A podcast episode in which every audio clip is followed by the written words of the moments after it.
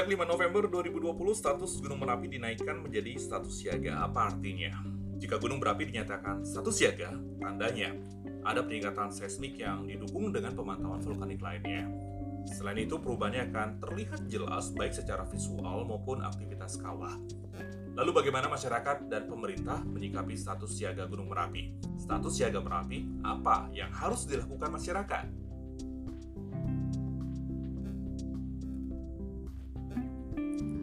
Dalam kegunung apian, kita mengenal empat status gunung api. Pertama adalah normal. Apabila status gunung berapi dinyatakan normal, artinya tidak ada perubahan aktivitas secara visual, seismik, dan juga kejadian vulkanik. Hal ini menunjukkan tidak akan ada letusan hingga kurun waktu tertentu. Nah, ketika berstatus normal, warga di sekitar gunung tetap bisa beraktivitas sehari-hari tapi juga bisa mulai dengan melakukan pencatatan data harta kekayaan serta menyimpannya bersama surat berharga dalam tempat yang aman.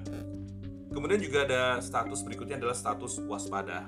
Status ini menunjukkan mulai meningkatnya aktivitas seismik dan juga kejadian vulkanik. Saat dinyatakan waspada akan mulai perubahan visual di sekitar kawah seperti terjadi gangguan magmatik, tektonik, atau hidrotermal. Dalam status waspada atau dalam status uh, level 2. Kegiatan sehari-hari dilangsungkan di luar radius 3 km dari puncak gunung oleh warga masyarakat sekitar. Dan warga juga mulai mengumpulkan surat-surat penting dalam tas siaga, serta memahami lokasi titik kumpul dan juga tempat evakuasi atau pengungsian. Selanjutnya ada status siaga. Nah, jika gunung berapi dinyatakan berstatus siaga, tandanya ada peningkatan seismik yang didukung dengan pemantauan vulkanik lainnya. Selain itu, perubahannya akan terlihat jelas baik secara visual maupun aktivitas kawah.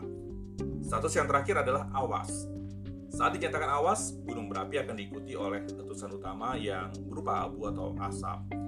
Nah, uh, belakangan kita mengetahui atau mendengar penyebutan status siaga level 3. Nah, uh, penyebutan ini sebenarnya pada akhirnya akan membingungkan jangan sampai kemudian status siaga level 3 ini ada ada lagi status siaga level 1, status siaga level 2, status siaga level 3. Padahal status siaga itu merupakan level 3 dari status ke gunung apian.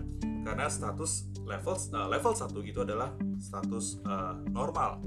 Kemudian juga level 2 itu adalah waspada, level 3 itu adalah status siaga dan level 4 adalah status awas jangan sampai kemudian orang-orang uh, berpikir bahwa status uh, siaga level 3 ini ada status siaga level 1, kemudian status siaga level 2 dan status level uh, status siaga level 3. Cukup ya, jadi status siaga cukup status siaga saja, level 3 level 3 saja. Hanya saja kita lebih banyak mendengar status siaga. Itu yang lebih lebih uh, lebih enak, lebih bukannya lebih enak tapi lebih firm untuk menyebutkan status kegunung apian sebuah gunung seperti itu. Nah, uh, kemudian adalah yang jadi pertanyaan berikutnya adalah bagaimana mengartikan status gunung ini dalam manajemen kebencanaan. Sekali lagi pertanyaannya adalah yang jadi pertanyaan berikutnya, bagaimana mengartikan status gunung ini dalam manajemen kebencanaan? Status gunung berapi harus harus disikapi dengan melakukan upaya mitigasi bencana. Karena status gunung menjadi tanda peringatan dini. Artinya apa? Ingat ya, Status gunung menjadi tanda peringatan dini. Artinya apa? Harus dituntut kesiapsiagaan.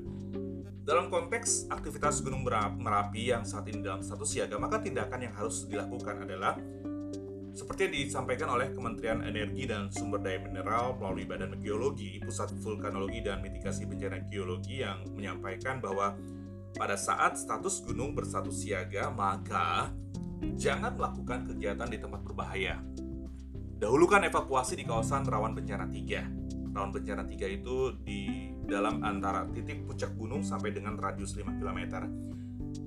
Ya, kawasan rawan bencana 3 karena akan ada juga kawasan rawan bencana 2, kawasan rawan bencana 1. Kawasan rawan bencana 3 ini wilayah yang begitu dekat dengan puncak gunung maksimum 5 km.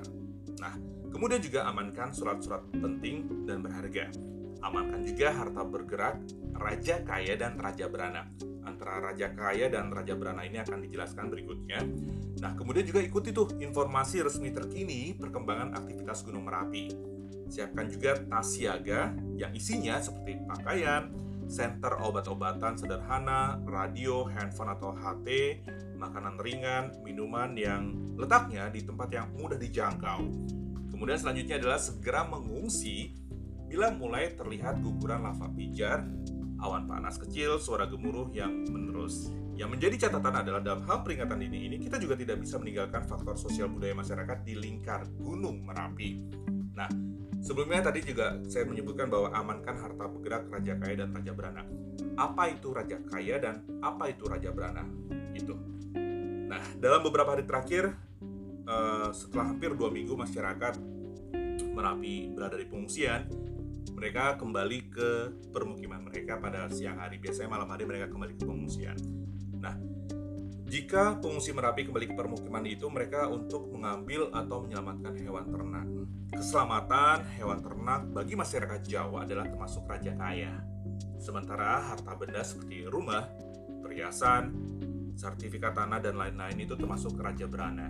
Ada lagi, di pekarangan sawah, ada kemudian juga ada kebunan, uh, tegalan berupa tanaman produktif seperti kelapa dan buah-buahan seperti mangga, salak misalnya, dan lain-lain itu disebut juga dengan karangkitri. Jadi memang evakuasi warga juga perlu dilihat atau perlu dilakukan pendekatan sosial budaya seperti itu tanpa harus menye menye uh, mengesampingkan faktor keselamatan mereka.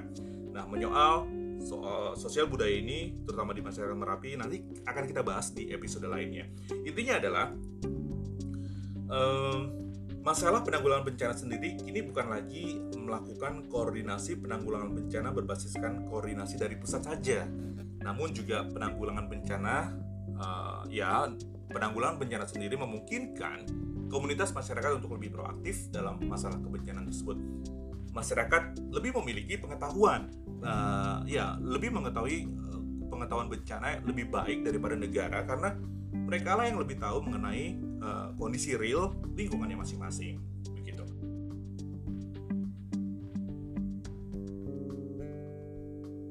Gubernur Daerah Istimewa Yogyakarta Sri Sultan Hamengkubuwono X mengimbau masyarakat sekitar Gunung Merapi tidak panik.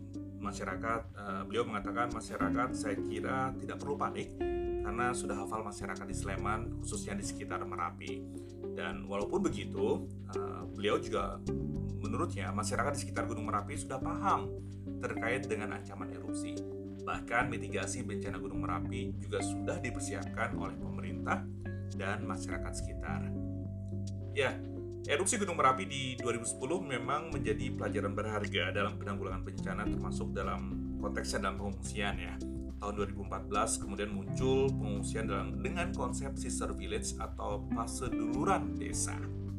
Desa bersaudara Nah, di dalam sister village ini ada kesepakatan antara dua wilayah yakni desa terdampak dengan desa penyangga. Mereka sepakat untuk bersama-sama menanggulangi bencana dengan semangat saling menolong dan gotong royong. Konsep uh, sister village ini, maka warga terdampak erupsi Gunung Merapi diarahkan untuk mengungsi ke desa penyangga yang ada di bawahnya. Uh, des, uh, daerah kawasan rawan bencana 2 atau mungkin kawasan rawan bencana 1 bentuk pengungsiannya itu adalah persaudaraan atau keluarga. Itu sebabnya disebut dengan sister village atau desa bersaudara. Nah, dengan sistem uh, sister village ini pengungsi akan diterima di rumah-rumah warga sehingga pengungsi bisa beraktivitas bersama keluarga tersebut. Konsep desa persaudaraan ini dibentuk guna memudahkan evakuasi di masyarakat evakuasi masyarakat di daerah rawan bencana Gunung Merapi ke desa yang aman. Bentuk pengungsiannya itu tadi seperti yang dijelaskan adalah persaudaraan atau kekeluargaan. Seperti itu. Karena balik lagi ke uh, ke pernyataan sebelumnya ya atau yang saya jelaskan sebelumnya bahwa intinya masalah penanggulangan bencana sendiri kini bukan lagi melakukan koordinasi penanggulangan bencana berbasiskan koordinasi dari pusat saja.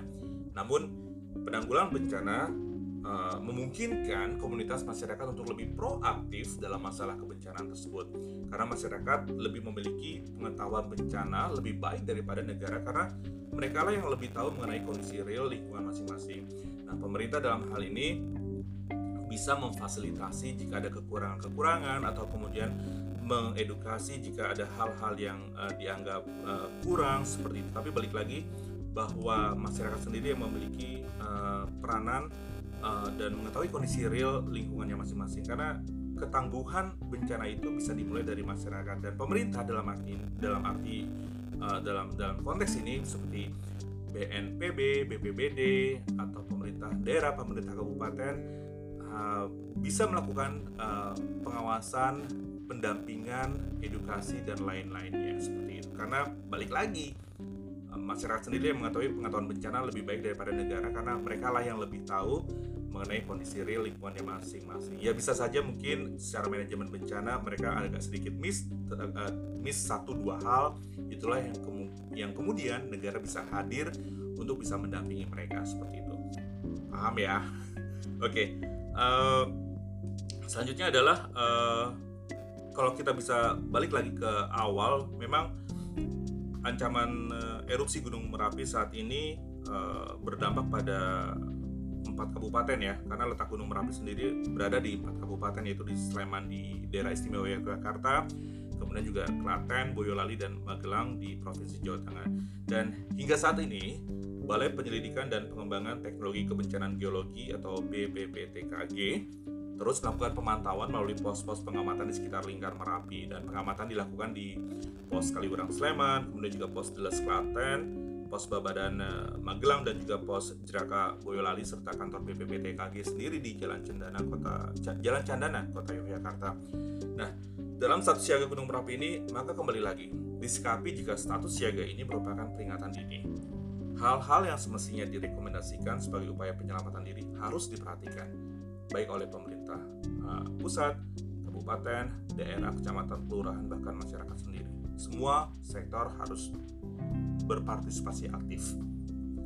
Tempat evakuasi, jalur evakuasi, terus juga memahami rambu-rambu evakuasi dan juga bekal latihan evakuasi ini uh, ujiannya ada di pada saat kejadian yang tidak diinginkan terjadi gitu loh. Jadi memang uh, mitigasi ini dilakukan sejak awal-awal dalam artian uh, masyarakat sudah memahami tempat evakuasi kemudian juga jalur evakuasi memahami juga rambu-rambu dan juga uh, pada akhirnya kan latihan evakuasi ini bisa meminimalisir jatuhnya korban jiwa jika uh, Gunung Merapi erupsi seperti itu dan ya memang hal ini tentu saja untuk meminimalisir korban jiwa. Namun ada juga yang harus diperhatikan dalam masa evakuasi yaitu sekali lagi ada nilai-nilai sosial masyarakat di lereng Merapi yang juga dapat dipahami. Uh, seperti tadi yang saya sebutkan di atas uh, terkait dengan pengamanan uh, bagaimana masyarakat mau rela menerjang bahaya jika uh, mereka demi untuk mengamankan hewan ternak dalam Raja Kaya dan juga mengamankan harta benda dalam Raja Berana seperti itu. Uh, dalam dalam konteks ini uh, ada hal-hal yang memang kita tidak bisa pahami, tapi ada juga uh, inilah yang kemudian menyatukan antara uh, kehidupan uh, modern dengan teknologi dengan kehidupan uh, sosial budaya masyarakat, kearifan lokal masyarakat itu bisa dipadu padankan seperti itu.